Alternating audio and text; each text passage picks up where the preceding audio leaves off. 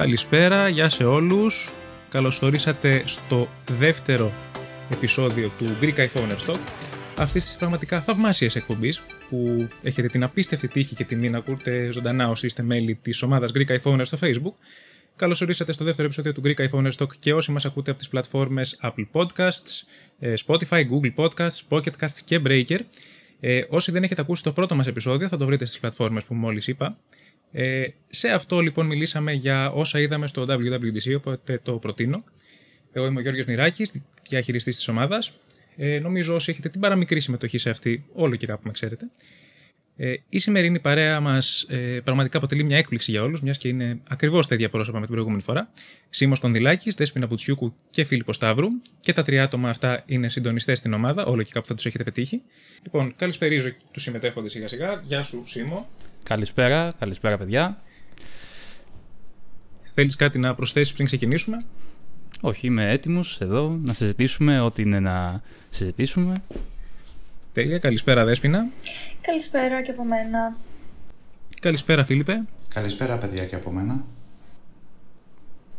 Λοιπόν, θα ξεκινήσουμε πρώτα με το πρώτο μας θέμα που είναι τα Windows 11 που νομίζω ότι ήταν μια έκπληξη μικρή ε, εντάξει όχι τόσο το event το ίδιο αλλά είχαν βγει ας πούμε φήμες πιο πριν, ωστόσο είναι μια έκπληξη το ότι η Microsoft αποφάσισε να κάνει μια τόσο μεγάλη αλλαγή. Ναι, μιας και είχε πει κιόλας, θυμάμαι παλαιότερα, ότι θα σταματήσει στα 10. Ναι, ναι.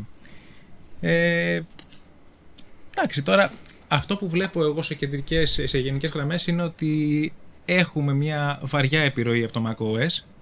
Καλά. Αρκετά. Ε, Ναι. Λοιπόν, να πούμε λιγάκι τα βασικά πράγματα και μετά σχολιάζουμε. Έχουμε ένα UI το οποίο φέρνει πολύ στο macOS αφού κεντραρίστηκαν ε, τα εικονίδια στο, στο taskbar.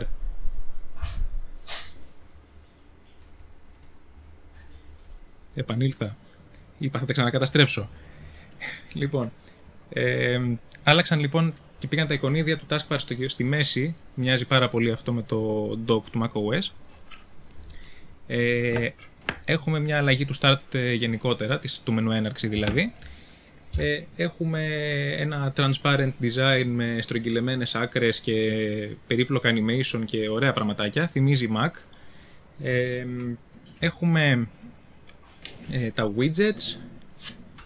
Έχουμε πολύ πράγμα. Έχουμε γενικώς... Η μεγαλύτερη διαφορά έχει να κάνει με το UI και η πιο σημαντική ε, νέα λειτουργία είναι το ότι τρέχει εφαρμογές του Android ε, μέσω του Amazon App Store που έχει ενσωματωθεί στο Microsoft Store.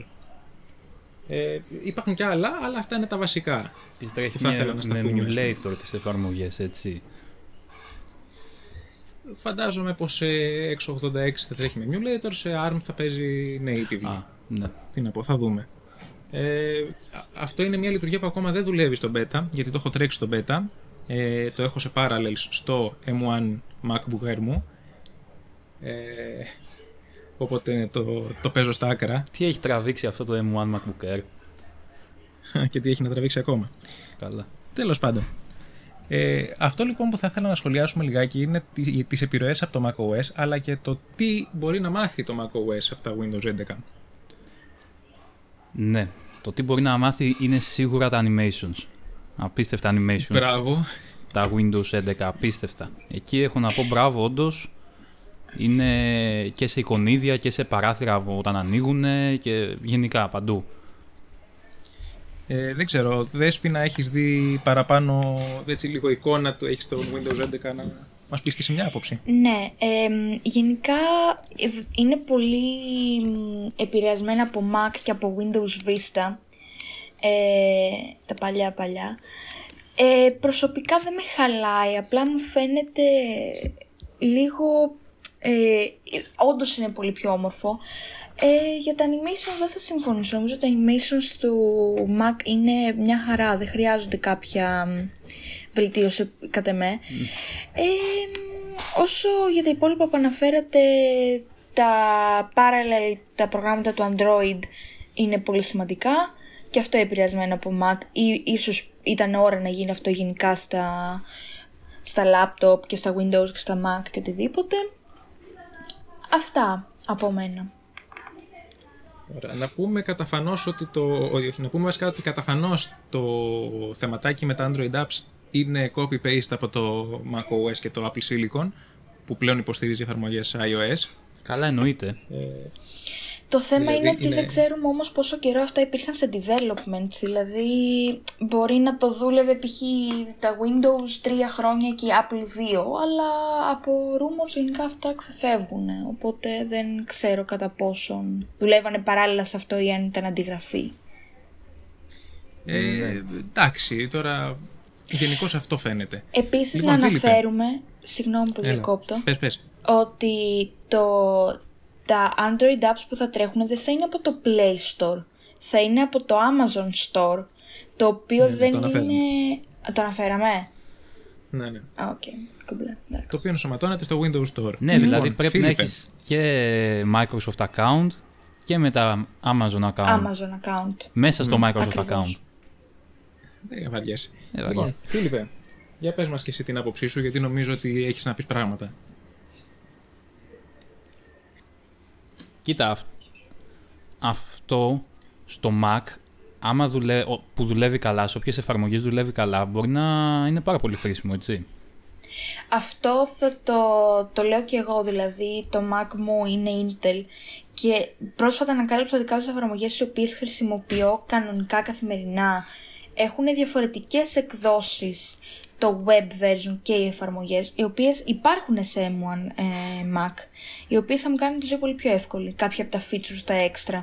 Δηλαδή χρειάζεται κάποιες φορές να δουλεύω ξεχωριστά σε υπολογιστή και σε κινητό. Άμα όλο αυτό ήταν σε ένα laptop δουλεύει καλά. Άμα γίνει καλά και άμα τρέχουν καλά τα προγράμματα. Γιατί- Γενικώς τα, τα, τα apps του iOS στο Mac παίζουν λίγο περίεργα. Δηλαδή η άποψη που μου έχουν αφήσει είναι ότι είναι ένα δοκιμαστικό feature, πολύ novelty για πολύ ψαγμένους χρήστες που θα κάτσουν να κάνουν χρήση των περίεργων ε, ε, πατεντών που έχουν κάνει προκειμένου να δουλέψει κάπως σε desktop. Δεν είναι μια εφαρμογή που βλέπω να γίνεται mainstream, μια, μια λειτουργία τέλος πάντων. Ε, πιστεύω ότι θέλει δουλειά το πράγμα. Φαντάσου πόσο, Και βεβαίω είναι και το θέμα ότι. πόση δουλειά θα θέλεις στα Πες. Windows. Καλά, ναι. Αλλά δηλαδή, στα Windows ίσως έχει το θεματάκι με το performance, ας πούμε. Ε, εννοείται. Γιατί θα είναι σε emulator σίγουρα. Ενώ στα M1 μιλάμε για native ε, κατευθείαν. Όχι Ε, μόνο εντάξει, δεν αυτό, υπάρχει κανένα αλλά, θέμα. αλλά και γενικότερα. Δηλαδή, οι iOS εφαρμογές χρησιμοποιούν λίγο πολύ, πολύ κοντινό τέλος πάντων κώδικα με το macOS. Τώρα το Android με τα Windows, τι σχέση έχουν; Ναι, εντάξει, δεν είναι το, τόσο η απόσταση του κώδικα, γιατί ο κώδικας κώδικας είναι είναι ένα πράγμα το οποίο μεταφράζεται Ναι, ρε, σε παιδί μια μου. γλώσσα που εκτελείται από τον Απλά επεξεργαστή. θέλω να πω ότι ισχύει και το κλασικό που η κάθε εφαρμογή τώρα Android έχει γραφτεί για, κάθε, για τις άπειρες συσκευές ε, Android που υπάρχουν. ε, Το να την κολλήσεις τώρα και σε ένα περιβάλλον Windows, ένα παράθυρο να τρέξει, εδώ δεν το κάνει τόσο καλά από ό,τι λες στο macOS ε, σε εφαρμογές iOS που είναι πολύ πιο συγκεκριμένα τα πράγματα. Θα σου πω όμως τι συμβαίνει. Οι εφαρμογές του iOS είναι κατασκευασμένες να τρέχουν ε, σε iPhone και σε iPad και σε πολύ Ναι. συγκεκριμένα iPhone και σε πολύ συγκεκριμένα Αυτό iPad. ακριβώς. Τα Android apps είναι φτιαγμένα να τρέχουν σε κινητά, σε τα- σε tablet, σε υπολογιστές, σε αυτοκίνητα, σε τηλεοράσεις, σε παντού. Σε Από λες ότι CarPlay. μπορεί Νομίζω- να επωφεληθούν από αυτό. Πιστεύω ότι στο θέμα του adaptability στο desktop, το Android θα πατήσει κάτω το, Α, οκ. το, πραγματάκι, το, το θεματάκι του iOS. Απλά δεν ξέρω τι θα γίνει με το performance. Εκεί είναι που αγχώνομαι εγώ λίγο. Όπως και να έχει, Εγώ έχω Ναι, να πες. προσθέσω το εξής. Ότι γενικά αυτή τη στιγμή το Microsoft Store έχει, μ, έχει γίνει λίγο πολύπλοκο διότι έχει gaming μέσα. Έχει εμ, το Xbox, μπο- μπορείς να έχεις το Xbox account για να έχεις το Game Pass από το Xbox. Μπορείς να έχεις desktop apps, productivity apps, όλα τα σχετικά. Μετά πάνε και βάζουν και Android apps τα οποία δεν ξέρω, ελπίζω να καταφέρουν το interface, γιατί πραγματικά, οκ, γίνεται μια προσπάθεια, αλλά πρέπει να υπάρχει και το ανάλογο interface και ανάλογη βάση γι' αυτό. Ναι, από αυτή την άποψη το έλεγα εγώ δηλαδή, ότι στα tablet, ας πούμε, Android, οι περισσότερες εφαρμογές είναι σαν να έχεις κάνει zoom κάπως, μια εφαρμογη κινητού. Αν και υπάρχει αυτό και στα iPad για κάποιες εφαρμογές οι οποίες δεν είναι full ναι, adapted. το- στο macOS όμως όσες εφαρμογές έχουν ε, UI για iPad τρέχει την, ε, το UI του iPad. Συμφωνώ. Αλλά αυτό εντάξει. εγώ αγχώνομαι εκεί πέρα ότι θα γίνεται λίγο αχταρμάς. Δηλαδή Καλά, έχεις αυτό- gaming, έχεις Amazon account, έχεις Microsoft account, έχεις Xbox account. Τι θα γίνει εκεί Εντάξει, πέρα; μπαίνουμε σε λεπτομέρειες τώρα. Greek iPhoneers είμαστε, δεν χρειάζεται να λύσουμε τελείως τα Windows 11. Κυρίως Άστος θέλω εκεί το να πάμε από παίξουν την να οπτική- δούνε... ναι, ρε παιδί, εντάξει. Κυρίως με την απτική του πώς ε, συγκρίνονται με το macOS θέλω να σταθούμε. Ε, γιατί Ναι, ότι έχει νομίζω πάρει ότι πάρα ειδικά όσον πολλά... αφορά Ειδικά από το... Πες, πες, μη σε διακόπτω. Ναι, ότι όσον αφορά το, u- το user interface, κάποιες λειτουργίες βλέπουμε πολύ ε, έμπνευση από το macOS και ταυτοχρόνως εγώ βλέπω πράγματα τα οποία θα ήθελα να δω στο macOS, όπως αυτό που είπες με τα animation, Ναι. ας πούμε, τα εικονίδια, ένα consistent UI που υπάρχει στο, στα Windows τώρα τα 11, το οποίο δεν βλέπω πολύ προσεγμένο Εντάξει, στα Mac. consistent δεν θα το έλεγες και τόσο. Εδώ έχει Από ακόμα... ποια άποψη εννοείς consistent; Το, τα Windows 10, ας πούμε, είναι το πιο inconsistent design που έχει υπάρξει ποτέ Καλά, στην ιστορία εννοείται, της εννοείται, ανθρωπότητας. αλλά και τα 11 δεν πάνε πίσω. Απλά βελτιώθηκαν κάπως ως προς αυτό. Καμία σχέση με το macOS θεωρώ που γενικά είναι πολύ πιο μπροστά σε αυτό το θέμα. Νομίζω ότι θα διαφωνήσω ναι. εντωμεταξύ στα Windows 10 και θα πω τα Windows 8. Ε, ναι. Εντάξει, και τα Windows 8 ήταν inconsistent γιατί ήταν σε δύο λειτουργικά ταυτόχρονα. Ακριβώς. Περίεργα. Τρία. Γιατί τρία; Ε, είχαν και UI elements τύπου Windows Vista και τέτοια και τα UI elements τα πιο flat του 8 σε desktop αλλά και τα tablet, το Metro UI αυτό πώς το λένε. Το μενού έναρξης θυμάσαι που αυτό έπιανε όλη την ήταν- οθόνη; Ε, Ήταν στην ουσία δύο πράγματα. Ήταν τα Metro apps και τα Windows apps. Τα, τα Ναι, αλλά κλασικά. ταυτόχρονα τα Windows apps π.χ. είχες ε, όπως και στα 10 control panel των Windows Vista 7 κλπ. και settings των Windows 8 και πάει λέγοντας. Και αντίστοιχα σε τόσα Ε, άλλα. Αυτό είναι που σου λέω ότι είναι δύο, δύο λειτουργικά. Ήταν το, τα Ναι. tablet και τα, και τα Windows, ας πούμε. Ναι. Τέλος πάντων, αυτό που θα ήθελα να σταθώ εγώ είναι ότι η Apple πρέπει να δουλέψει πολύ το animation στα macOS γιατί είναι πολύ πίσω, θεωρώ. Είναι δηλαδή τα ίδια animations που έχουμε πολύ. από τα macOS 10, δεν ξέρω εγώ τα πρώτα, ξέρω εγώ, Lion. Είναι όμως καλά animation. Είναι συμπαθητικά animation, ρε φίλε, αλλά μιλάμε, μιλώντας για τα λε- δεδομένα του 2007. Άμα συγκρίνεις δηλαδή τα animations που έχει το macOS με αυτά του iOS, που το iOS είναι πραγματικά αριστούργημα, είναι χορογραφία αυτό το πράγμα, δεν είναι λειτουργικό σύστημα. Ε, εντάξει, νομίζω ότι θέλει δουλίτσα. Ναι. Ότι θέλει, θέλει. Λοιπόν, Αλλά δεν είναι κακό. Ενώ τα Windows 10 σε πάρα πολλά πράγματα είναι κακά. κοίτα, τα Windows 10 είναι τραγικά, Ε. κατά την άποψή μου. Νομίζω ότι είναι το πιο inconsistent ε, μπάχαλο που Ό,τι έχει υπάρξει χειρότερο. ποτέ στην ιστορία των Windows. Ναι, ε, και πραγματικά δεν ξέρω γιατί έχουν μεγάλη αποδοχή από τον κόσμο. Δηλαδή, βλέπω να συγκρίνονται με τα Windows 7, που ήταν ε, νομίζω το απάβγασμα των Windows μέχρι στιγμής. Ναι. Τέλος πάντων. Ε, αυτά νομίζω, πάνω κάτω. Δεν έχουμε κάτι άλλο να αναφέρουμε. Είναι κάποιος που θέλει να αναφέρει κάτι; Δέσποινα; Γενικά για τα Ε, Windows. νομίζω ότι είμαι ok εγώ. Οκ, Φίλιππε; Άποψή μου, εμφάνιση iOS και λειτουργικό Android έχει να γελάσει πάρα πολύς κόσμος. Εγώ έχω να πω για το Οκ, ωραία. θέμα του, της συμβατότητας που λένε ότι έχουν. Α, ναι, είναι και αυτό ένα θεματάκι. Αλλά Σοβαρό. εντάξει, δεν αφορά πολύ, πολύ εμάς. Δεν αφορά εμάς. Απλά να ξέρετε ότι ό- όσον αφορά το, τα Mac, από ό,τι ακούγεται όλα τα Intel Macs δεν θα τρέξουν Windows 11 ποτέ.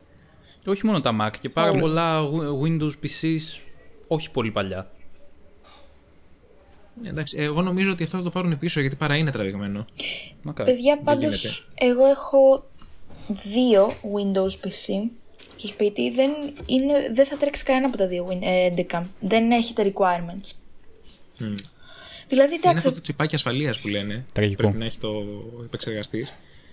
Ε, ενώ ταυτόχρονα όμως υπάρχει η έκδοση των Windows 11 που θα είναι σε συγκεκριμένες αγορές όπως η Κίνα και η Ρωσία νομίζω που δεν επιτρέπεται η χρήση τέτοιων ε, συστημάτων ασφαλείας για λόγους δημοκρατικούς όπως καταλαβαίνετε. Οπότε εγώ πιστεύω ότι θα μπορέσουν να τρέξουν. Θα το πάρουν πίσω. Θα πάρουμε τουλάχιστον τη ρωσική έκδοση. Ναι, έχουμε τα κινέζικα iPhone με το DualSim, θα έχουμε και τα κινέζικα Windows που θα τρέχουν σε πράγματα, όντως. Ναι. Λοιπόν, τελειώνουμε με τα Windows και πάμε στο επόμενό μας θεματάκι, ε, που είναι τα AirTags. Τα AirTags έχει πλάκα γιατί τα πήρα την ημέρα που κάναμε το πρώτο podcast. Μόλις είχα κάνει το unboxing και έπρεπε να ξεκινήσουμε το podcast, οπότε δεν είχα εικόνα, απλά τα είχα μπροστά μου. Ε, δεν ξέρω, ε, έχει κάνεις άλλος από εδώ; Όχι. Δυστυχώς. Όχι, ε. Ακόμα. Ωραία, οπότε μάλλον θα βγάλω λίγο μονόλογο. Αλλά θέλω κάποιος να εξηγήσει τι είναι τα AirTags λιγάκι άμα ξέρει, για να μην το πάρω όλο πάνω μου. Ναι, λοιπόν. Ε, τα AirTags είναι ε, ουσιαστικά... Την κρέμιση. Ποιος; είναι ουσιαστικά tracking device. Ε, ε, είναι ουσιαστικά η έκδοση της Apple των tracking device. Είναι ένα μικρούλι στρογγυλό, το έχουμε δει στο ίντερνετ παντού, το οποίο λειτουργεί βάσει του Find My Network και, το, και ουσιαστικά δείχνει την τοποθεσία του αντικειμένου το οποίο το έχεις πάνω ή το έχεις δίπλα, ε, όπου και να πάει. Η τοποθεσία του ουσιαστικά, βασικά το που βρίσκεται το βλέπεις μέσα του Find My App. Πλέον υπάρχουν και καινούργια Find My Apps και στο Apple Watch, τα οποία μ, είναι ειδικά για τα AirTags ε, με precise location. Ε, μ, η τοποθεσία τους ανανεώνεται κάθε φορά μ, ε, που περνάνε δίπλα από ένα iPhone ή από ένα Mac ή οποιοδήποτε Mac device. Αμ, τι άλλο, ε, η μπαταρία τους ε, αλλάζει από το χρήστη διαρκεί ένα χρόνο και ουσιαστικά το concept είναι ότι μπορείς απλά να τα βάλεις με ένα tag πάνω στην τσάντα σου, πάνω στις αποσκευές σου, πάνω στο κατοικίδιό σου και να έχεις ένα πάσα ώρα και στιγμή real time ενημερώσεις για την τοποθεσία τους. Και επίσης τα iPhone πάνω από το 11 νομίζω, τα οποία υποστηρίζουν το U1 chip, ε, έχουν και, την, ε, και το precise tracking που σημαίνει ότι αν είσαι κοντά στα 2 μέτρα νομίζω ή στα 3 ε, μπορείς να βρεις precisely το που βρίσκεται το AirTag μαζί με το αντικείμενό σου, πάνω, κάτω, δεξιά, αριστερά και είναι πολύ πιο καθοδηγητικό έτσι. Εντάξει, πάνω κάτω δεν έχει, αλλά οκ. Έχει, Αυτό να μας πεις Γιώργο, Πάνω άμα κάτω ισχύουν δεν όλα αυτά. αλλά για πες. Ωραία, λοιπόν, ε, τα έχω εγώ από τότε που σας είπα, περίπου ένα μήνα, ε, και έχω αρκετά θετικές εντυπώσεις. Ε, στην ουσία τι κάνουνε, τα βάζεις κάπου και επικοινωνούν με τα iPhone και τις Apple συσκευές του χώρου προκειμένου να ενημερώνουν στο δίκτυο Find My ε, την τοποθεσία τους. Το δίκτυο Find My είναι το δίκτυο ε, στην εφαρμογή Find My ε, από το οποίο μπορούμε να βρούμε τις συσκευές μας ε, όταν τις κλέψουν ή τις χάσουμε κλπ. Όλοι φαντάζομαι τις ξέρετε, την ξέρετε αυτή την εφαρμογή. Ε, και ε, πώς το λένε, ε, μπορούμε να βρούμε και τους φίλους μας από εκεί και πλέον και τα AirTags ή άλλα αντικείμενα που θα μπουν σε αυτό το network. Ήδη υπάρχουν κάποια. Ε, Όπως και τα AirPods πλέον που έχουν ε, enhanced tracking. Pro. Κάπως, ναι. μπρα- μπράβο, ναι, ναι. Τα έχεις δοκιμάσει Λοιπόν, στην Γιώργο; Τα έχω- ποια τα σε AirPods, real τα AirPods; world. ε, Τα AirPods ή τα AirTags; Τα AirTags. Λοιπόν, τα AirTags τα έχω δοκιμάσει σε διάφορες τέτοιες περιπτώσεις, τέλος πάντων δοκιμαστικές. Δεν έχω χάσει στην πραγματικότητα κάτι ακόμα. Ε, και ελπίζω να μην χάσω κιόλας. Δεν χρειάζεται να χρειαστούν αυτά. Ε, και έχει πλάκα γιατί στην ουσία το μετατρέψαμε σε παιχνίδι με τη μικρή αδερφή μου. Κάναμε κυνήγι θησαυρού, ας πούμε, κάπως έτσι. Ε, κρύ- κρύβαμε κάπου το, AirPod, το AirTag και το ψάχναμε μέσα στο σπίτι. Μέσα στο σπίτι, εγώ λέω για έξω. Ναι, όχι. ε, ε, Μιλάω για το precision tracking, γιατί αυτό Α, είναι το οκ. πιο διασκεδαστικό στην όλη υπόθεση. Ε, για έξω σου λέω, δεν το έχω χάσει κάπου. Ναι, εννοώ ρε παιδί Έχω μου να δει έχεις όμως δοκιμάσει πολλές φορές- να δώσεις σε κάποιον κάποια συσκευή ότι είναι κάποιο αντικείμενο να δεις αν θα βρεθεί στο χάρτη.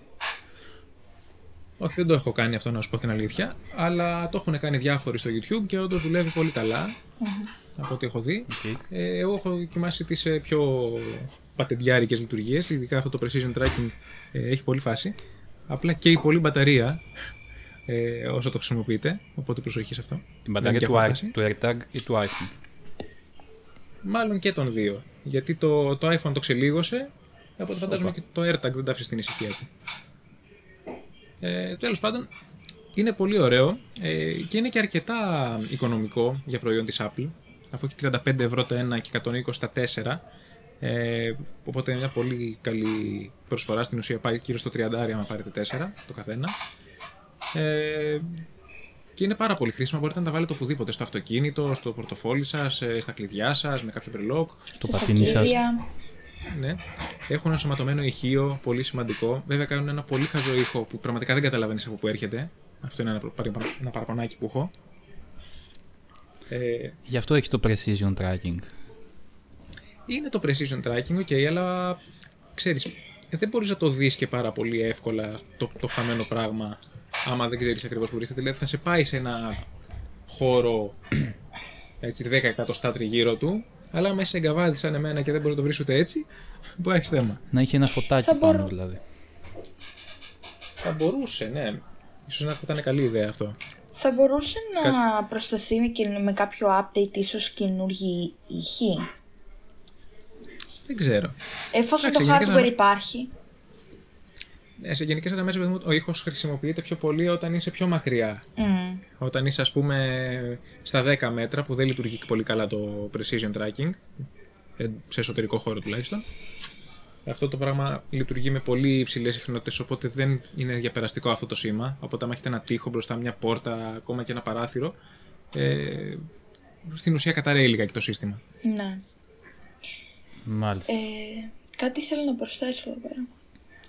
Τι, Το ξέχασα. Εγώ αναρωτιέμαι κατά πόσο θα δουλεύει έξω. Δηλαδή, έχασες π.χ. το πορτοφόλι σου, ας πούμε, ε, στο δρόμο. Δεν το έχει βρει κάποιος και είναι πεταμένο κάπου, ξέρω εγώ, κάτω από ένα αυτοκίνητο. Θα δουλέψει αυτό το πράγμα, θα βρει άλλα iPhone δηλαδή από περαστικούς και θα το δείξει. Εξαρτάται. Το έχασες σε μια ερημιά. το έχασες Εντάξει. στα βουνά. Όταν Το έχεις πάει ξέρω, έχασε για στην περπάτημα. πόλη. Στην πόλη, ας πούμε. Όχι, θα το βρεις. φαντάσου ότι άμα ας πούμε εσύ το χάσεις το πορτοφόλι σου και δεν στο κλέψουν, ας πούμε, απλά εσύ το παρατήσεις κάπου και θα σου έρθει ειδοποίηση ε, λίγο μετά στο κινητό ότι bro έχεις αφήσει πίσω το AirTag, γιατί το κάνει αυτό, και ε, θα έχει pinged την τοποθεσία από το δικό σου Αχα. iPhone. Δηλαδή πάλι θα μπορείς να το βρεις, εφόσον δεν μετακινηθείς. σωστός. Αυτό το ότι σου στέλνει ειδοποίηση το κάνει πάντα ή απενεργοποιείται; Για το Ε, εκάστοτε μπορείς να το AirTag. ενεργοποιήσει είτε γενικώς είτε ανά τοποθεσία. Α πούμε, εγώ το έχω κλείσει στο σπίτι μου. Αυτό ναι, οκ. Γιατί είναι πολύ, πολύ ευαίσθητο. Δηλαδή, μπορώ να αφήσω το τσαντάκι μου σε ένα δωμάτιο, να πάω σε ένα άλλο και να με ενημερώσει. Α, σόπα. Καλό, καλό. Ναι, ναι. Να αναφέρουμε. Γενικώ, εγώ το πι- βρίσκω πολύ χρήσιμο και μπορεί να σώσει πολύ. Είναι κάτι κακά χρήσιμο σκηνικά. που το αγοράζεις και δεν θες να το χρησιμοποιήσεις ποτέ. Μπράβο, ναι. Το δοκιμάζεις και το ξεχνάς. Δεν θες όμως να το χρησιμοποιήσεις. Ναι, ναι. Επίσης να Πάντα- πούμε ναι. ότι, sorry που διακόπτω, Ε, τα Καλά AirTags πάνω έχουν ουσιαστικά στοιχεία επικοινωνίας, τα οποία άμα βρεις ένα χαμένο AirTag ή κάποιο πορτοφόλι π.χ. μέσα με ένα AirTag, μπορείς απλά να το κουμπίσεις στο κινητό σου και σου λέει στοιχεία επικοινωνίας του κάτω Με NFC, Και ναι. επίσης Σωστό. με NFC και επίσης δουλεύει και σε Android κινητά. Δηλαδή και κάποιος, οποιοδήποτε δηλαδή άμα βρει ένα AirTag μπορεί απλά να το κάνει με το NFC του και να δει πού ανήκει το AirTag ή το αντικείμενο που είναι μαζί με το AirTag. Ναι, είναι πολύ έξυπνο στήσιμο και νομίζω ότι ειδικά για τους χρήστες ε, iOS πλέον πατάει κάθε τύπο ανταγωνισμό κάτω. Nest και τέτοια πράγματα. Όχι Nest. Ε, πώς το Tile. λένε, Tile. Tile και τέτοια πράγματα. Δεν το συζητάμε. Ναι.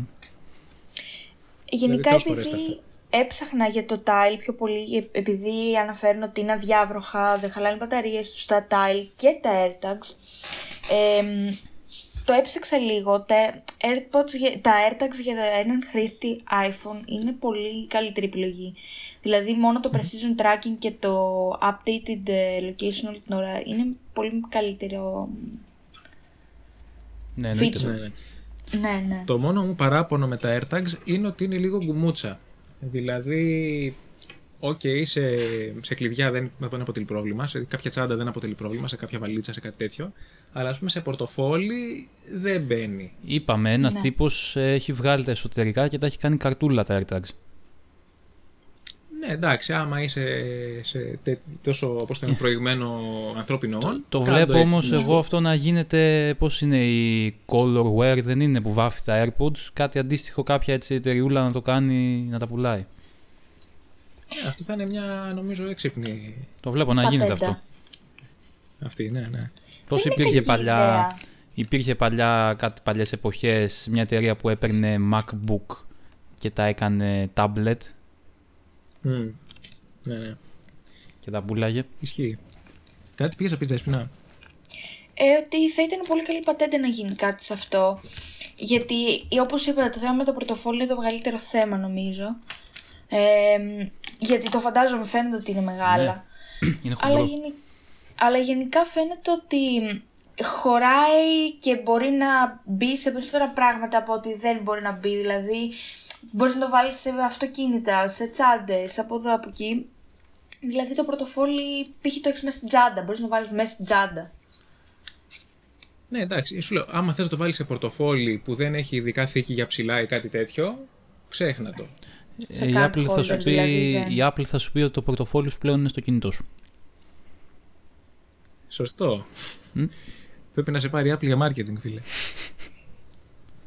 Ό,τι Τότε- παράπονο Αυτό έχω αναφέρει παιδιά στο Σίμω, να ξέρετε, μου έχει βρει την τέλεια απάντηση. Αυτό Τότε θα σου γιατί πει. πουλάνε τα card holders με το MagSafe; Εντάξει, Σειρά. και το card holder που και τις κάρτες σου να τις χάσεις απλά τις ακυρώνεις, δεν έγινε κάτι.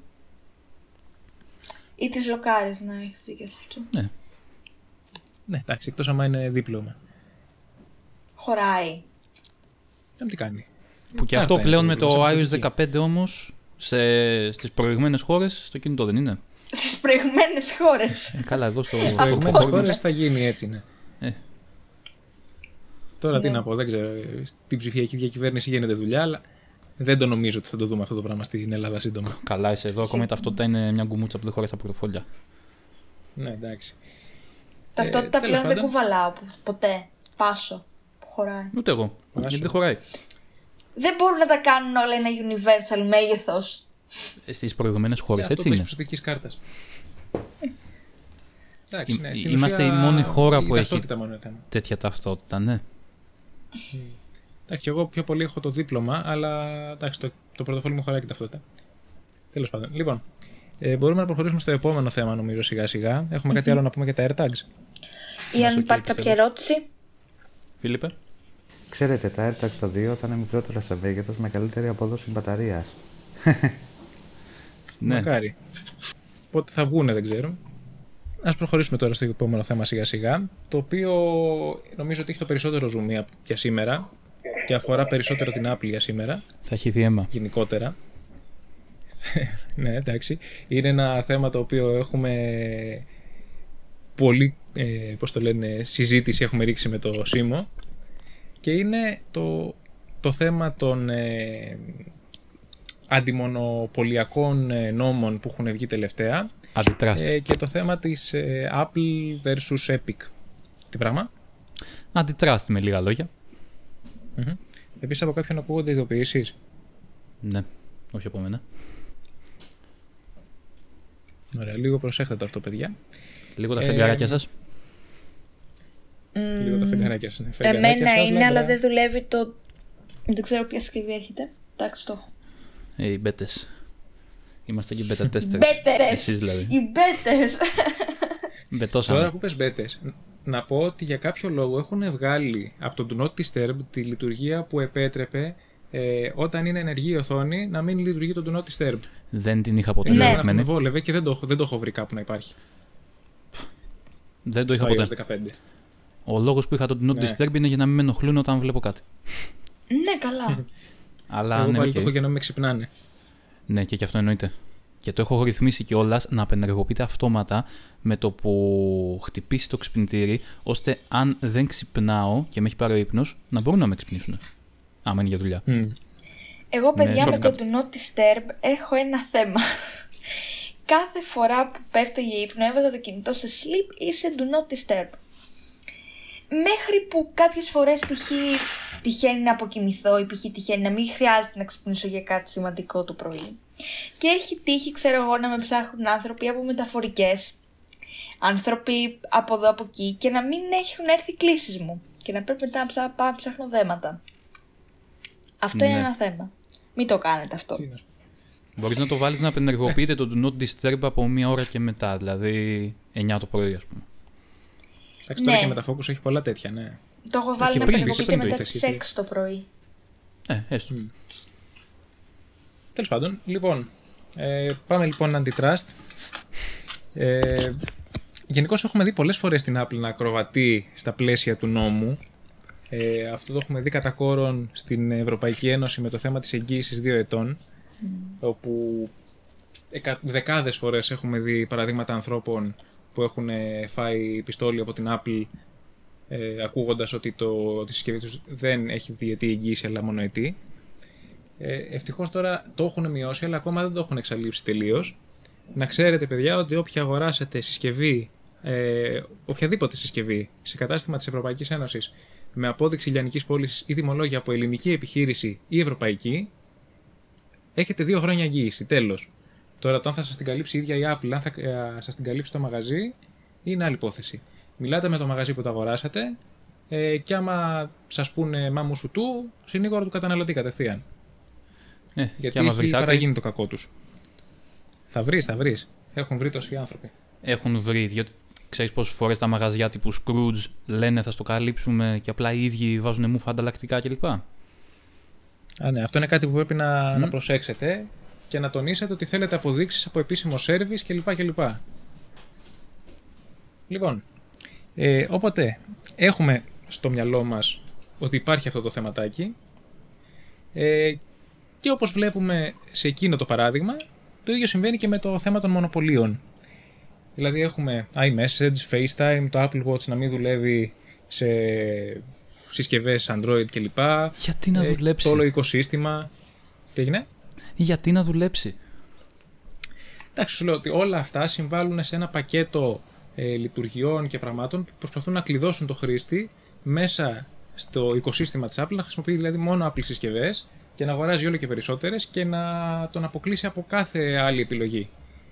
Ε, δεν λέω ότι αυτό είναι απαραίτητα παράνομο ή κακό, λέω ότι αυτό κάνουν. Αυτό που είναι κακό κατά την άποψή μου είναι το θέμα του App Store και συγκεκριμένα το 30% που ζητούν από τους κατασκευαστές για όλα τα έσοδα. Οποιοδήποτε ευρώ περάσει από το σύστημα πληρωμών το επίσημο του App Store ε, έχει 30% καπέλο από την Apple. Έχουμε δει πολλές φορές επιχειρήσεις ε, να στέλνουν σε εξωτερικά links στο δικό τους site για να μπορέσετε να κάνετε κάποια συνδρομή όπως το Spotify και το Netflix. Ε, αν κάποια στιγμή έχετε δει αυτό το πράγμα, ότι δηλαδή δεν έχει συνδρομές μέσα σε αυτές τις εφαρμογές, είναι αυτός ο λόγος, ότι η Apple τους ζητάει 30%. Ε, η Google παρέχει ας πούμε τις ε, συνδρομές τους με 30% καπέλο, δηλαδή πληρώνετε παραπάνω 30% όταν κάνετε τη συνδρομή μέσα από την εφαρμογή του iOS αντί του site της Google. Ε, και αυτό φυσικά είναι ένα μεγάλο πρόβλημα γιατί έτσι η Apple έχει κατευθείαν μονοπωλιακό κέρδος 30% έναντι όλων των ανταγωνιστών τους. Δηλαδή, το Apple Music για παράδειγμα, που μπορεί να το πληρώνουμε εμείς ε, 8-9 ευρώ πόσο έχει δεν θυμάμαι, ε, για να πάρει αυτά τα 8-9 ευρώ η Spotify θα έπρεπε να χρεώνει συν 30% και όλα τα υπόλοιπα. Ε, το ίδιο κάνει και η Google πάνω κάτω, έτσι, ε, στο Google Play Store, δεν είναι αποκλειστικότητα της ε, Apple, ωστόσο στο iOS δεν υπάρχει άλλη δυνατότητα, ενώ στο Android μπορείς να βάλεις ε, το App Store της Amazon που λέγαμε και πριν ή μπορείς να βάλεις τα δικά σου APK που κατεβάσεις από το ίντερνετ κλπ. Ε, η Epic Games λοιπόν είχε το μεγαλύτερο θεματάκι με αυτό το όλο σκηνικό του 30% γιατί είναι η κατασκευάστρια εταιρεία του Fortnite. Καλά λέω; Καλά τα λες. Ωραία. Και όχι μόνο. Mm-hmm. Ωραία. Και πολλών άλλων, αλλά ναι. Ναι, Το ναι, του Fortnite- Unreal Engine γενικώς. Είχε συνεργαστεί με την Apple κιόλας ε, Το παλαιότερα. Fortnite δυστυχώς είναι το πιο γνωστό. Το Ναι, Epic Games. Ποιο; Ν- Να πούμε ότι η Epic Το Fortnite. Games είχε συνεργαστεί με την Apple παλαιότερα και είχε φανεί και σε events. Νομίζω το iPhone 4. Ναι, είχαν Ναι. καλές σχέσεις γιατί Ναι, ναι, ναι, προφανώς ναι, ναι, ήταν ναι. μια εταιρεία που δημιουργήθηκε. ε, Πώς το λένε, αναπτύχθηκε πολύ μέσα από, το, από την πλατφόρμα του iOS. Ναι. Ωστόσο, νομίζω ότι λίγο ξέφυγαν τα πράγματα όταν η Epic Games ε, άρχισε τις βλακίες. Αφού παρακάλεσε την Apple και την Google να κάνουν κάποια ειδική προσφορά για την Epic Games προκειμένου να βάλει τη δικιά, το δικό της σύστημα πληρωμών και να αποφύγει αυτό το 30% καπέλο, γιατί μιλάμε για λεφτά, μιλάμε για πολλά εκατομμύρια που περνούσαν μέσα από το σύστημα πληρωμών της Apple και η Apple κράταγε το 30%. Ε, Τέλος πάντων, μετά από όλα αυτά, η Epic Games τελικά αποφάσισε στο ξεκούδουνο να βάλει μόνη της ε, το δικό της σύστημα πληρωμής χωρίς να ενημερώσει κανέναν. Που Ε, παρακάμπτει το 30%. άρα- Μπράβο, ναι. Παραβιάζοντας ε, απολύτως τους όρους και της Apple και της Google, με αποτέλεσμα να φάει ban. Και από τις δύο, ε. Έφαγε μόνιμο αποκλεισμό από το App Store και από το Google Play Store. Αυτή τη στιγμή δεν υπάρχει δυνατότητα να κατεβάσεις ας πούμε στο iOS το Fortnite, που είναι ένα από τα πιο δημοφιλή παιχνίδια. Ε, αυτό ε, οδήγησε την Epic Games στο να κάνει μήνυση και στην Apple και στην Google για μονοπωλιακές πρακτικές ε, και η αλήθεια είναι πως ε, φήμες λένε ότι πίσω από όλο αυτό βρίσκεται η Microsoft θέλοντας να δείξει ενωτερίλα Βλέπω- αφού βλέπουμε ότι στα Windows 11 έχουμε νομίζω μηδενικές ε, παρακρατήσεις των κερδών και γενικώς δείχνει να κάνει ακριβώς το αντίθετο από την Apple. Ε, δηλαδή θέλει όλο και περισσότερους να μπουν στην πλατφόρμα τους κλπ. Ταυτόχρονα υπάρχει και ένας νέος νόμος ο οποίος ψηφίζεται στην Αμερική τελευταία. Δεν ξέρω τώρα τι έχει γίνει και που έχει καταλήξει. Απλά ήταν ένα πολύ σημαντικό θέμα πριν από μια-δύο εβδομάδες. Ε, που λέει ε, διάφορα πράγματα για τις μονοπωλιακές πρακτικές και το πώς μπορεί να ε, λειτουργήσει μια εταιρεία για να τις αποφύγει. Και στην ουσία βλέπουμε μια μ, πρόθεση της ε, Αμερικανικής κυβέρνησης να, ε, πώς το να απαιτήσει από την Apple να ενσωματώσει εναλλακτικά App Stores στο iOS. Και εκεί είναι που έχουμε το μεγάλο debate με το Simo στην ουσία. Γιατί εγώ είμαι υπέρ αυτού του θέματος, δηλαδή του να γίνουν εναλλακτικά App Stores, αυτός είναι κατά Προφανώς. κατά βάση. Λοιπόν, πριν ξεκινήσουμε να τσακωνόμαστε, ας πει η Δέσποινα τη γνώμη της για το όλο θέμα. Δηλαδή, τι πιστεύεις εσύ, πιστεύεις ότι θα κάνει καλό στη πλατφόρμα να υπάρξουν ε, Πρόσεξε τι θα εναλλακτικά πεις, App Stores Δεσποινα. και τα σχετικά; Ε, μ, είμαι λίγο διχασμένη. Ε, προσωπικά θα πω ότι δεν θα ήθελα να προσθεθούν καινούργια Πες τα, πες τα. stores. Ε, μ, γιατί γενικά πρέπει να καταλάβουμε ότι η Apple έχει έναν απότερο σκοπό που είναι το οικοσύστημα της Apple που βασικά δεν ξέρω αν πρέπει να το αναφέρω αλλά σημαίνει ότι ουσιαστικά με το που πάρεις ένα προϊόν Apple παίρνεις άλλο προϊόν Apple για να δουλέψει καλύτερα αυτό που έχεις ήδη παίρνεις κι άλλο γιατί σ' αρέσει και έχεις εν τέλει πολλές συσκευές όπως είναι π.χ. ένα MacBook, ένα iPhone, ένα iPad, τα AirPods και το Apple Watch που όλα δουλεύουν μαζί τους πολύ ωραία, πολύ ε, συγχρονισμένα και πολύ καλά. Η Apple το έχει καταφέρει αυτό και νομίζω ότι είναι το μόνο οικοσύστημα που έχει καταφέρει ένα πολύ ωραίο fluidity, ένα πολύ ωραίο continuity, δηλαδή όλα να τρέχουν όμορφα, να τρέχουν καλά χωρίς σφάλματα. Το γεγονός δηλαδή ότι μπορείς να κάνεις copy-paste από τον υπολογιστή στο κινητό είναι πολύ σημαντικό και πολύ χρήσιμο παρότι δεν είναι κάτι το οποίο σε προτρύνει να αγοράσεις ένα προϊόν, όταν το χρειαστείς είναι πολύ χρήσιμο. Ε, εφόσον ξέρουμε ότι η Apple κάνει τόσο καλά όλο αυτό, όλη αυτή την ενοποίηση, τόσο καλά ρέουν όλες τις συσκευές μεταξύ τους, θεωρώ ότι άμα προσθέσουμε και άλλα elements τα οποία αυτό το βάζουν ε, και το μ, δυσκολεύουν και το περιπλοκεύουν, δεν είναι το ίδιο. Επίσης πρέπει να καταλάβουμε ότι εφόσον έχεις ένα απότερο σκοπό του να έχεις ένα οικοσύστημα και να είναι όλα αυτά μέσα σε αυτό το οικοσύστημα, ποιος είναι ο λόγος να προσθέσεις κι άλλο App Store, ενώ ουσιαστικά οι, εφαρμογ... οι συσκευές που έχεις είναι τρόποι και πόρταλ ουσιαστικά για να χρησιμοποιήσεις τις εφαρμογές σου. Από την άλλη όμως είναι ένα πολύ καλό marketing move γιατί ανοίγει περισσότερες ε, πιθανότητες για καινούργιες εφαρμογές, περισσότερες εφαρμογές για το κοινό και επίσης περισσότερες ε, εφαρμογές για τους developers και περισσότερη πι- ε, ελευθερία στο ποια, ποιες εφαρμογές υπάρχουν και το ποιοι μπορούν να κάνουν ε, development για τα iPhone και για τα σχετικά. Ωραία. Λοιπόν, θα πω μ, πολύ συνοπτικά ότι στην ουσία μ, εγώ είμαι υπέρ κάποιας παραπάνω ελευθερίας, όχι από συγκεκριμένα να ε, έχουμε δηλαδή εναλλακτικά stores όσα θέλουμε κλπ. Ωστόσο νομίζω ότι πρέπει να ανοίξει το πράγμα, ε, γιατί η Apple έχει κάποιους ε, κανόνες που είναι λίγο υπερβολικοί σε κάποια θέματα.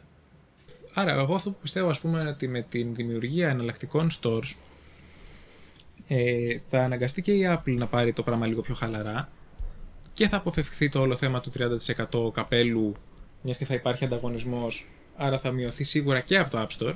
Ρε φίλε, και όμως το, ταυτόχρονα θα είναι. το πρόβλημα με τα Ναι, εναλλακτικά stores είναι ότι άμα αρχίσει, άμα δοθεί το πάτημα, μετά η οποιαδήποτε εφαρμογή θα μπορεί να σου λέει δεν είναι διαθέσιμη στο App Store, αλλά είναι στο τάδε δικό της store ή αντίστοιχα να την κατεβάσεις από το Safari και μετά αυτό και θα πλε- περιπλέξει το πράγμα, αλλά και θα το κάνει και λιγότερο ασφαλές. Δηλαδή, δεν θα ξέρεις τι κατεβάζεις, δεν θα ξέρεις αν είναι ασφαλές, αν έχει κώδικα περίεργο μέσα που δεν έχει ελεγχθεί, οτιδήποτε. Γιατί στο App Store υπάρχει και ο έλεγχος. Να Κοίταξε πω να την δεις. αλήθεια. Ναι. Ε, στην ουσία, θα σου πω, ο έλεγχος της Apple αφορά πολύ συγκεκριμένα πράγματα. Γιατί ο τρόπος δομής του iOS είναι τέτοιος που δεν επιτρέπει να γίνονται πράγματα κακόβουλα προς το χρήστη από τη- τη δομή του λειτουργικού. Δηλαδή, δεν μπορείς και να θέλεις να φτιάξεις εφαρμογή που να είναι intrusive, ξέρω εγώ, να είναι malware, να, να κάνει κακά πράγματα. Σε τέτοιο μόνο που ίσως θα βαθμό, μπορούσε σε να τέτοιο κάνεις βαθμό ίσως όχι, αλλά ναι, πες. Δεν θα μπορούσε να καταστρέψει το κινητό σου, δεν θα μπορούσε να σε κατασκοπεύει. Ε, Θα δηλαδή, μπορούσε να αφήνει το υπάρχουν μικρόφωνο δομικά όλη την ώρα πράγματα. ανοιχτό. Ωραία, θα την το κάμερα. έδειχα το App Store με την κίτρινη βουλίτσα, ότι αυτή η εφαρμογή χρησιμοποιεί το, το μικρόφωνο όλη την ώρα. Ωραία. Ε, Ωραία. και Μπορεί επίσης- να. Ναι, ναι, δηλα- νομίζω ότι γενικώς δεν υπάρχει API που να επιτρέπει τη χρήση του μικροφόνου κατά τη διάρκεια κλειστής εφαρμογής χωρίς κλίση. Κλειστής εφαρμογής όχι. Αλλά αν είναι μια εφαρμογή η οποία υποτίθεται χρησιμοποιεί το μικρόφωνο για κάποιο λόγο. Οπότε όσο τη χρησιμοποιείς εσύ αναγκαστικά χρησιμοποιεί το μικρόφωνο και το ξέρεις. Αλλά ταυτόχρονα στέλνει και τον ήχο σε δικούς της servers κακόβουλα. Πώς θα το ξέρεις αυτό; Και ποιος θα το ελέγξει. Π.χ. τώρα κάποια μέσα- εφαρμογή κλήσεων ή κάποια εφαρμογή ηχογράφησης, Ναι, οτιδήποτε. οτιδήποτε. Αλλά πέρα από αυτό Κοίτα, είναι και όσο- όλο το. Το πόσο περίπλοκο θα γίνει το πράγμα. Δηλαδή, τώρα όλος ο κόσμος ξέρει ότι κατεβάζει τις εφαρμογές του από το App Store, όλα τα updates γίνονται από το App Store και τέλος πάντων το πράγμα είναι απλό. Φαντάσου να είναι σαν το Και αυτά macOS. τα updates είναι ένα θεματάκι. Ναι. Ναι, τα updates δε- και γενικότερα είναι διάφορα πράγματα. Ή π.χ. φανταστείτε όπως π.χ. η Xiaomi έχει. Xiaomi Store. Ναι. App Store. Play Store. Η Samsung έχει ε, Google Play. Google Store, δεν θυμάμαι πώς λέγεται. Play Store. Έχει Samsung, Samsung, Apps. ναι. Samsung ε, Store. Galaxy Themes. Τι άλλο να βάλεις ρε παιδιά; Τι άλλο θα Ναι. κάνεις; Κοίτα, οκ, ας μην είναι με διαφορετικά app stores και ας ε, σου δίνει τη δυνατότητα, ας δεχτούμε ότι θα σου δίνει π.χ. τη δυνατότητα να κατεβάσεις από το Safari όπως το macOS και να κάνεις εγκατάσταση μιας εφαρμογής. Και ξαναλέω, τα updates Οκ. πώς θα γίνονται. Εκεί θα πρέπει συμφωνώ και εγώ. η κάθε εφαρμογή να είναι σαν το macOS, να έχει αν θέλει έναν δικό της τρόπο για αυτόματα updates και αν δεν θέλει να πρέπει εσύ να πηγαίνεις κάθε τόσο να την ξανακατεβάζεις σε νέα έκδοση που στο macOS γίνεται με πάρα πολλές εφαρμογές αυτό.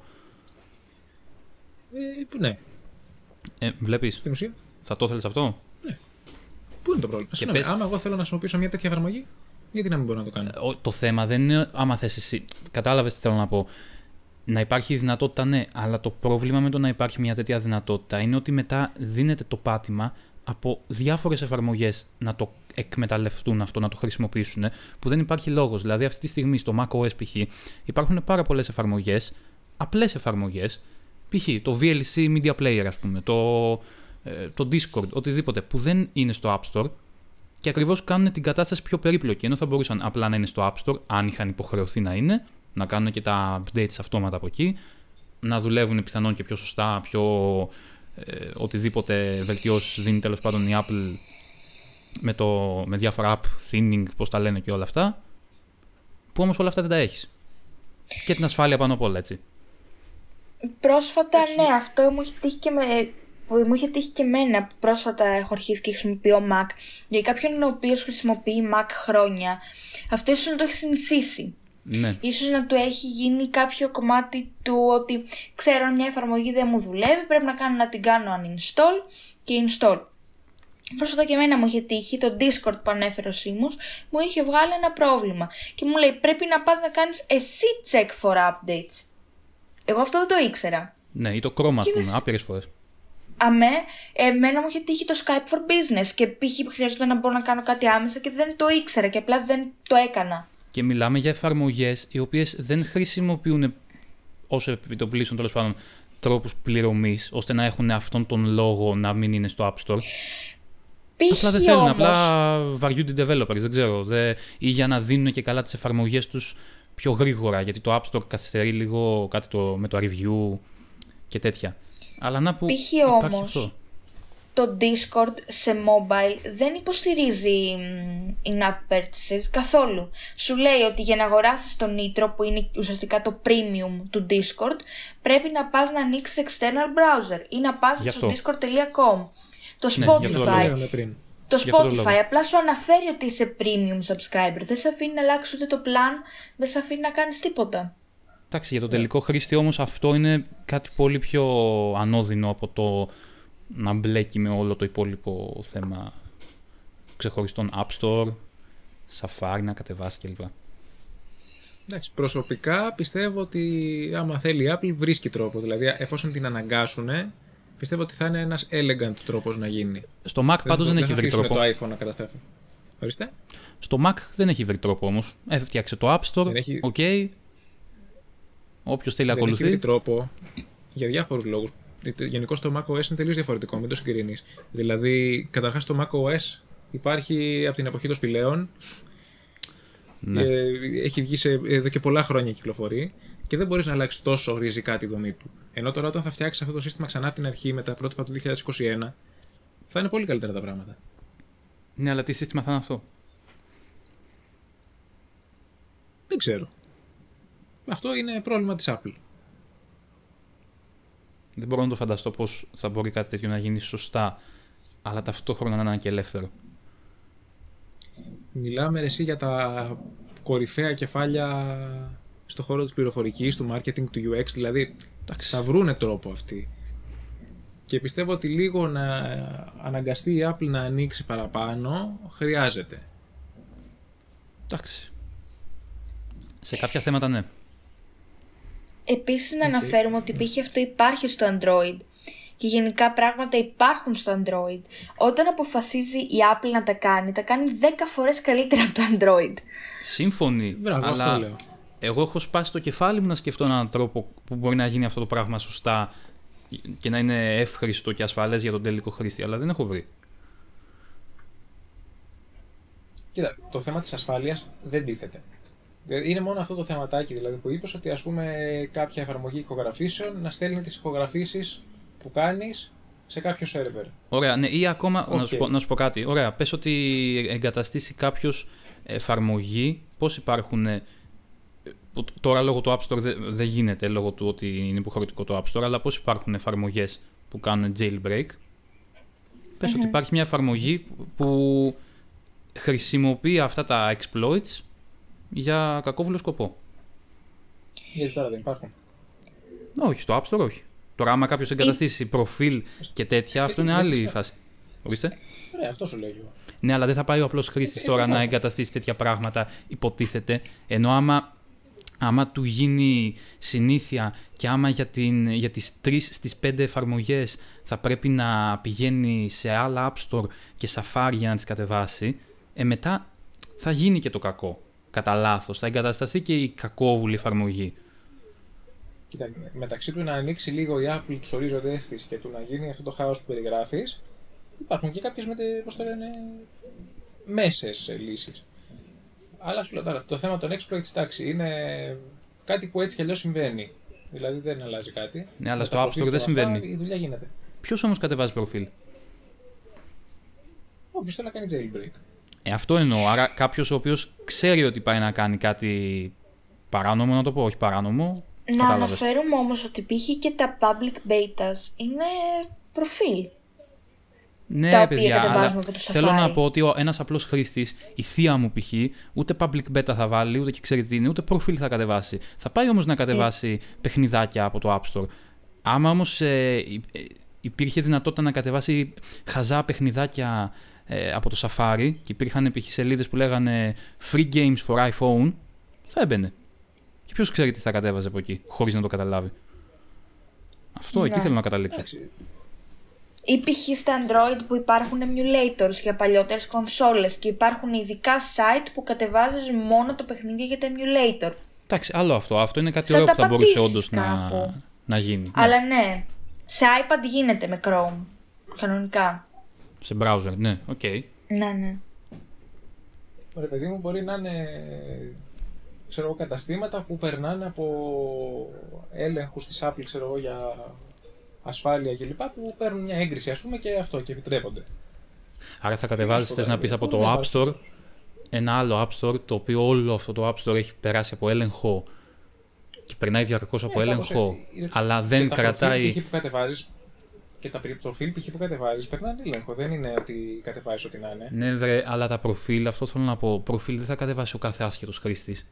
Θα κατεβάσει αυτός που κάθεται να ψάχνετε και να κάνει βλακίες. Μπορεί να είναι άσχετος, αλλά πώς να το πω, κάποιος συνετός χρήστης που δεν θέλει να κάνει ζημιά στη συσκευή του, δεν θα το κάνει. Ενώ αντιθέτως, κάποιος επίσης προσεκτικός χρήστης που όμως θέλει να κατεβάσει ένα παιχνιδάκι ή κάτι τέτοιο, μπορεί να το κάνει κατά λάθος, άμα υπάρχει να κατεβάσει εννοώ κάτι κακόβουλο, αν υπάρχει η δυνατότητα. Όπως το κάνει και στα Windows και στο Mac κλπ. Και στο Android. Εντάξει, οκ. Θα μπορούσε και να μην το κάνει. Τι να σου πω. Γενικώς, κάποιες παραπάνω επιλογές καλό θα ήταν να υπάρχουν. Φίλιππ, εσύ τι λες; Πολύ δύσκολο, κατά τη γνώμη μου, η Apple να αφήσει άλλα App Store να υπάρξουν στο iOS. Σκεφτείτε μόνο, έτσι, με τι όρους χρήσης θα έχουν τα άλλα App Store. Εγώ επειδή είμαι και προγραμματιστής, έχω νομίζω λίγο Είσαι πιο... developer. Α, αυτό είναι το θέμα όμως. Εσύ που είσαι προγραμματιστής, το βλέπεις και με, το, με τα μάτια τα δικά σου που γνωρίζεις τι θα πας να κάνεις; Όπως και εγώ ανέφερα ότι θα άνοιγε έναν καινούριο ορίζοντα για τους προγραμματιστές. Ναι, Και εγώ το για τα, ανέφερα άτομα, αυτό. για τα άτομα που ξέρουν τι κάνουν, προφανώς τελικά θα είναι κάτι που μόνο καλό θα προσφέρει.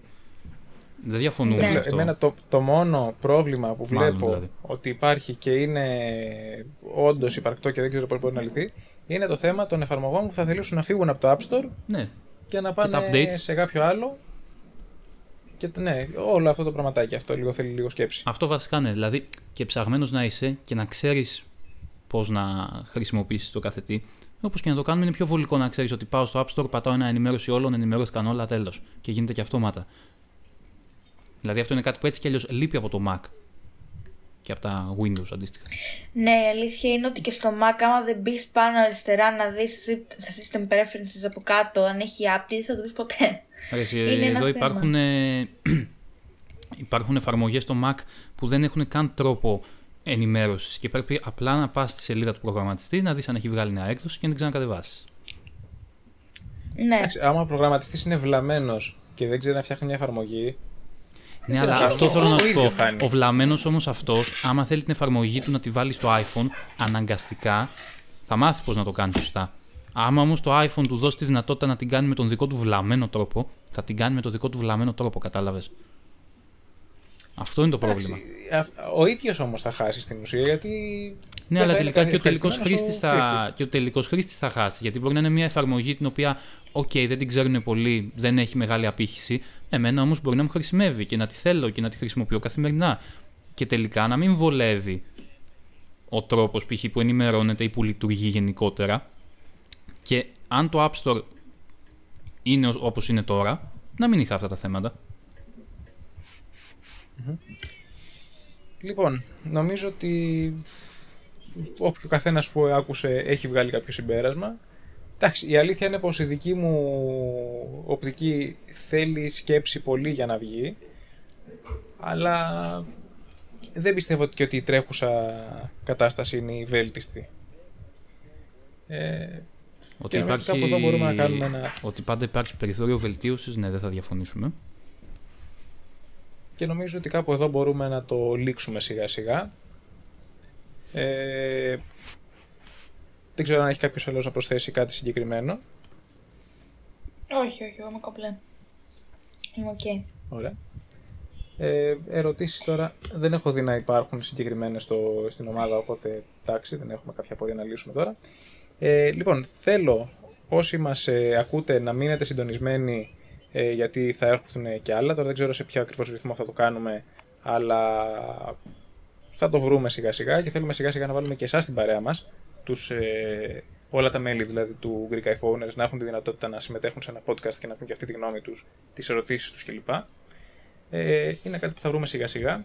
Επιπλέον ετοιμάζουμε κάτι πολύ δυνατό τώρα, το οποίο δεν μπορώ να σας πω, αλλά άμα γίνει όντως θα έχουμε να κερδίσουμε όλοι νομίζω γενικώς θα είναι κάτι πολύ ωραίο. Ε, οπότε από μένα ε, θα τα πούμε, ή στο είπαν Δεν ξέρω, θέλει κάποιος άλλος κάτι να προσθέσει; Είμαστε ok. Πολύ ωραία, οπότε σας χαιρετάμε και θα τα πούμε στο επόμενο επεισόδιο. Καλή συνέχεια σε όλους. σε όλους. Καλή συνέχεια. Καλό βράδυ και από μένα.